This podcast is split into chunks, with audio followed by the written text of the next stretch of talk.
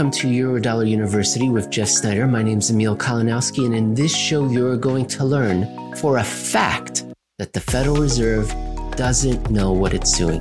It doesn't understand money supply. They're going to admit it.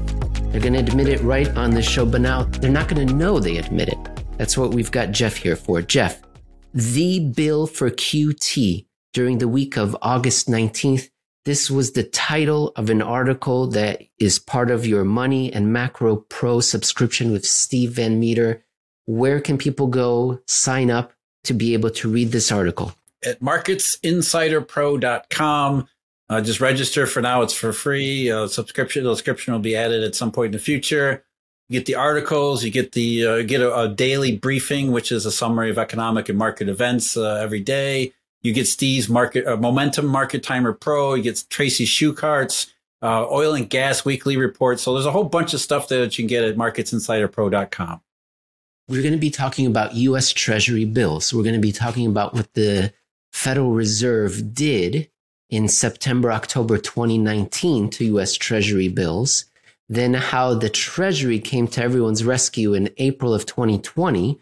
And then we're going to discuss the most, the upcoming quantitative tightening, so called quantitative tightening, and how the plan for which financial assets they're going to let roll off and what they're going to sell shows, proves that they don't understand how the monetary system runs. Jeff, let's go back in time. October 2019, one of the most damning, damning actions of the Federal Reserve that shows they have no idea what's going on. What did they do in October 2019 all the way through March 2020? They bought treasury bills. that's just the well, that's not so no, bad. No, it sounds innocuous, right? And the thing, the reason why, first of all, they bought treasury bills, which was a huge mistake, and then the reason why they bought treasury bills, which is just total crap. I mean, so we go back to September 2019, repo event. Something happened in the repo market. To this day, they've never really offered a compelling explanation because they don't really know what happened. Rates spiked tremendously yeah. on the 16th, 15th, and 17th. It was all over the front page news the day of or before when Powell went up to speak in front of the press. So they had to address it. Repo rates through the roof, double digits, if I remember correctly. So it was on everyone's radar.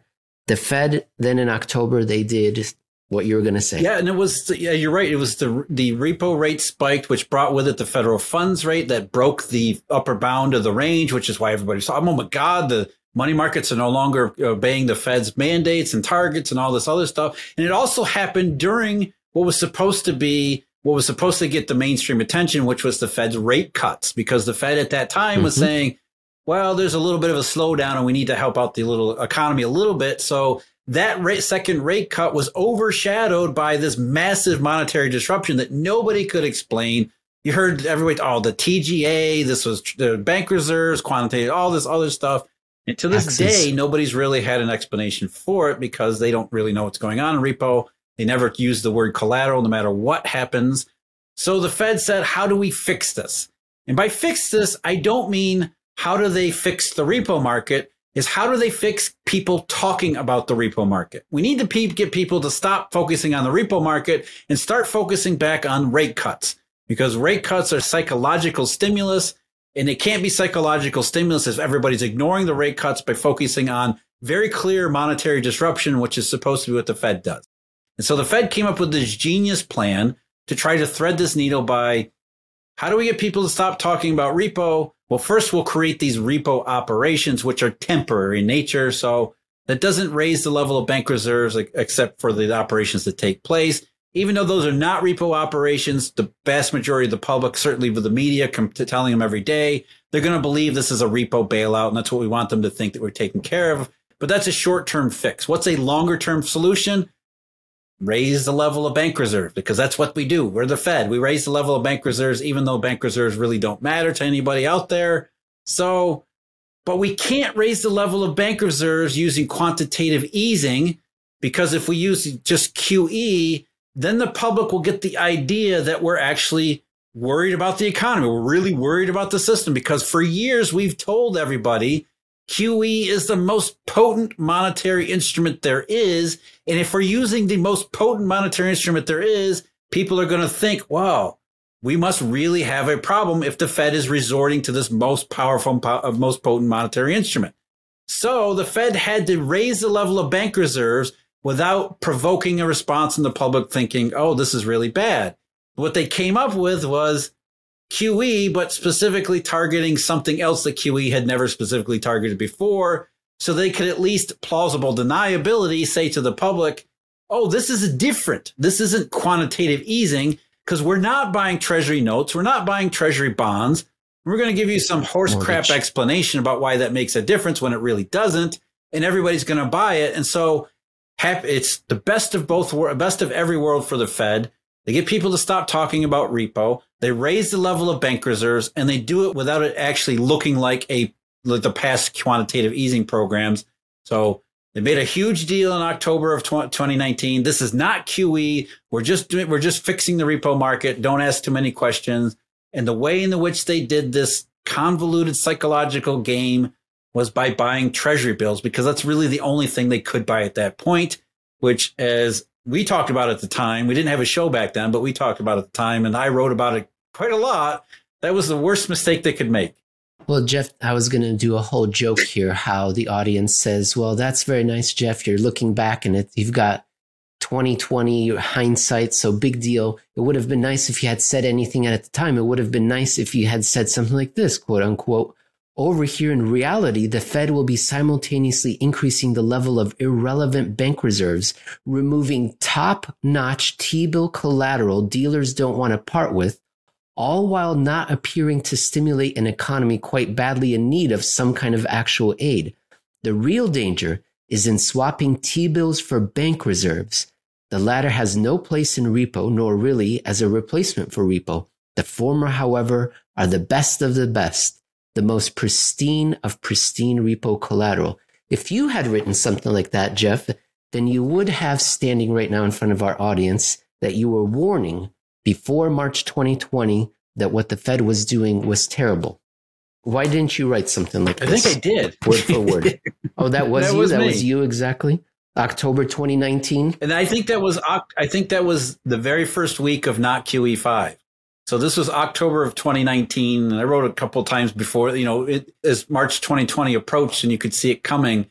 Um, I think I even wrote a review in the first week of March saying we're going to regret this not QE in the, in the Fed buying Treasury bills. Eventually, the Fed admitted their mistake. They didn't, you know, Jay Powell yeah. didn't come on TV and say, I screwed up. There was no academic paper published that said, yeah, this is this was a huge problem.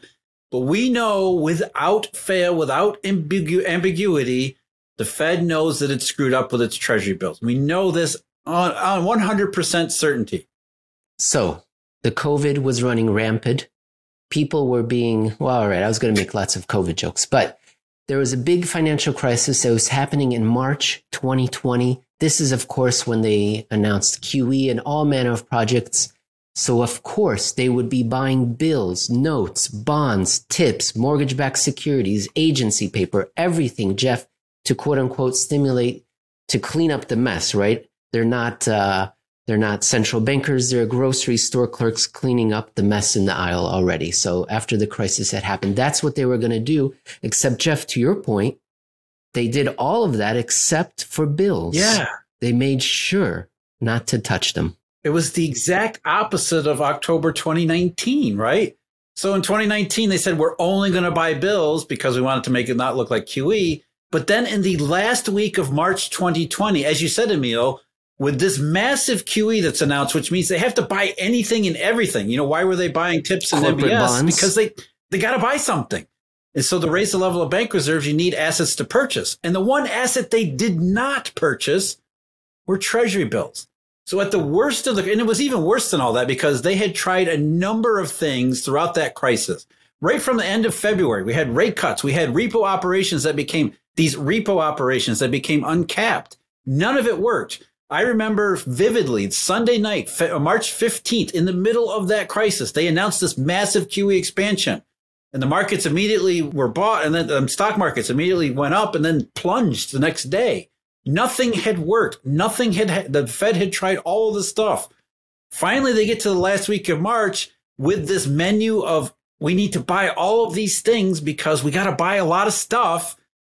They stopped buying. They picked that moment to stop purchasing treasury bills. And that's, that's about as much of an explicit admission, confession of guilt as you'll ever see.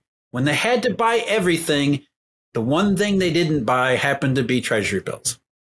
And Jeff, don't forget, they were buying everything that they had not previously bought. Remember, yeah. corporate bonds, yes. right? They were offering to repo US Treasury securities to anybody, not just the foreign swaps, dollar swaps with the banks and Team West that they approve of. They were now saying any central bank, everybody can come in and do it. So everything was now on the table, everything except this one item. It was remarkable. Okay. So here we are. Everything's improved. The world is looking great. Quantitative tightening. And that's what's happening right now. And there's a quantitative tightening plan, and they've announced what it is, and it's going to be $60 billion per month, right, Jeff? It will be. And here is it will be, yes. Yes, it's 30 billion currently. Starting in September, it's going to move up to 60. Okay. Quote For Treasury securities, the cap will initially be set at 30 billion per month and after three months will increase to 60 billion per month. The decline in holdings of Treasury securities under this monthly cap will include Treasury coupon securities and coupons of notes and bonds, right? Those are the things that offer coupons. And to the extent that coupon maturities are less than the monthly cap, Treasury bills. So treasury bills are an afterthought. Jeff, what are they saying here? Tell the audience. Well, okay. So if QE is actually QT, so if quantitative easing mm. is actually tightening because it removes collateral, then the idea is, well, maybe QT is QE. Because if QT is actually putting collateral back in the system or the Fed not buying as much collateral, maybe it'll actually have a helpful effect. And the reason I actually wrote this article and went through this is because Steve Van Metre and I were talking about, hey, let's talk about this QT. Let's talk about what's going on. We know treasury bills are in really short supply. They were there was a run on treasury bills, in fact, in the middle of June, coincident to all those financial fireworks. So will QT actually help? And he said, you know, he heard out there in, in the hinterlands of Twitter and social media that the Fed is going to be running off a lot of treasury bills because they don't have enough maturities and in the coupons and the notes and bonds. And so he said, Hey, would you take a look and see what it looks like? So I put together the schedule for Steve Van Metre because again, if QE is actually QT, then maybe QT is actually QE. And in terms of treasury bills, which are really where the problem lies, QT isn't actually going to run off all that many treasury bills. And you can look this up on Federal Reserve Bank of New York's website. They have a listing of all their SOMA securities. You can sort them out by when they're maturing. You can see exactly what the schedule is going to be, or at least have a have an idea of what the schedule is going to be in advance. And what you see is that starting in September, they're right they're not going to have enough coupons to that are going to mature so they're going to actually have to allow some of the bills to mature too which means that they're they're allowing the bills to the bills that are going to mature to roll off and then not reinvesting the proceeds and buying more bills. So that's what the fed has been doing ever since the end of march of 2020 is that they've been reinvesting and keeping the level of treasury bills in their portfolio at exactly i think it's 326 billion $44 million for all those weeks since the end of March of 2020, which means in the month of September, the Fed is going to buy or reinvest about 16 billion fewer bills, as well as in the month of October, about the same. So six, so about 32 billion. The Fed's going to buy less at auction than it had before, which means over the next couple months, there's going to be about 32 billion more left for the private market that the Fed is not going to take out of it. But then after that, there's really minimal runoff in the bill part of the Soma portfolio because there's lots of notes and bonds coming due over those months ahead. And that's my contention that this is proof that they don't know what they're doing. If they knew what they were doing, they would prioritize bills. Yes. Am I wrong? I Jeff? would agree with you. And they see, and that's the other thing is that, you know, the Treasury Department too has been they don't know what's going on well, either because fault, they've been right. Yeah. Well, I guess I don't know. Up until Reese, up until the middle of July, Treasury has been cutting back on Treasury bills because the Treasury Department's focus is on maintaining and managing the deficit, They don't have a monetary mandate or monetary understanding. Mrs. Janet Yellen's department, after all. That's a good joke. Not that it was any different under Mnuchin or anybody else beforehand, but still. Um, the Treasury has no monetary mandate, so they're not looking at Treasury bills as mon- useful currency. They're looking at them as instruments to finance the debt. So as the debt deficits have come down, they do what you know the Treasury deficit manual says, which is issue less bills. Now they've issued more since the middle of July because they've heard from the market that these bills are incredibly popular. And the prices reflect the fact that they're incredibly popular. In fact, they're converting a cash management bill, which is a temporary issue, or at least it has been a temporary issue over the last couple of years, into a new four month benchmark treasury bill because treasury bills are so popular.